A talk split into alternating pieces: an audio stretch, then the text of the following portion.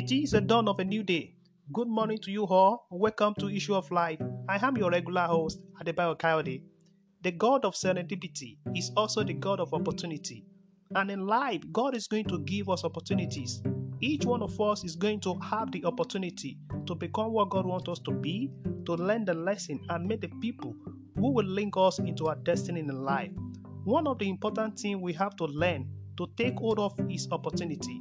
An opportunity is simply a set of circumstances that make it possible to do something. And we are not going to have only one opportunity in life. We are going to have so many opportunities.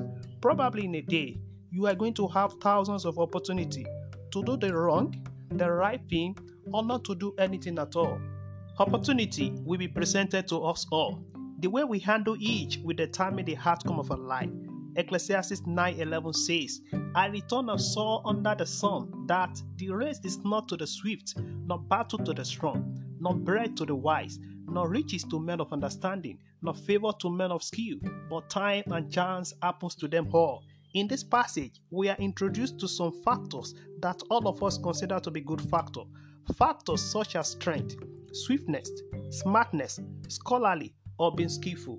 If you will ask each individual what they consider to be crucial factor to make a person successful in life, I believe these are the factors they will come out with.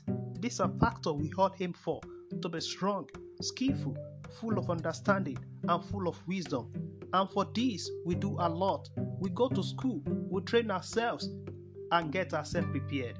However, the writer in Ecclesiastes says, as great as these factors are, they don't always produce results. He says the battle doesn't go to the strong, that there are strong people who lose the battle, there are swift people who lose the race.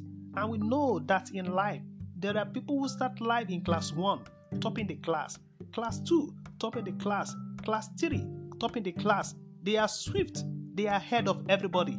Then you check them out 40 years later and it didn't work out. So, what happened in between their swiftness, scholarliness, smartness, and the outcome of their life? Well, the writer says time and chance happens to them all. In other words, time and chance will happen to the strong, to the swift, to the wise, to the understanding, and to the skillful. In other words, the way you appropriate time and chance will determine whether the advantages you have in life will work towards your advantage ultimately. The word chance is also translated as opportunity. It is an occurrence in life we don't control. It's a situation we don't have control, which will happen to you. Something is going to hit you in life that whether you are strong, fast, swift, wise, or what have you, when those things hit you, you have to respond well. Because if you don't, your skill or your strength and whatever you have as an advantage will not work towards your advantage. To this effect, there are two thoughts you get from Ecclesiastes 9:11. Our natural abilities and professional training are not enough to guarantee good success. Number two, the way we respond to life occurrences determine our success in life. Life occurrences, things happen in life, things you didn't plan for, things you didn't expect, things you wish would never happen happen, and the way you respond to them will determine how things work out for you. Prepare yourself to respond to the opportunity that will come your way today. Till we meet again, it is bye for now.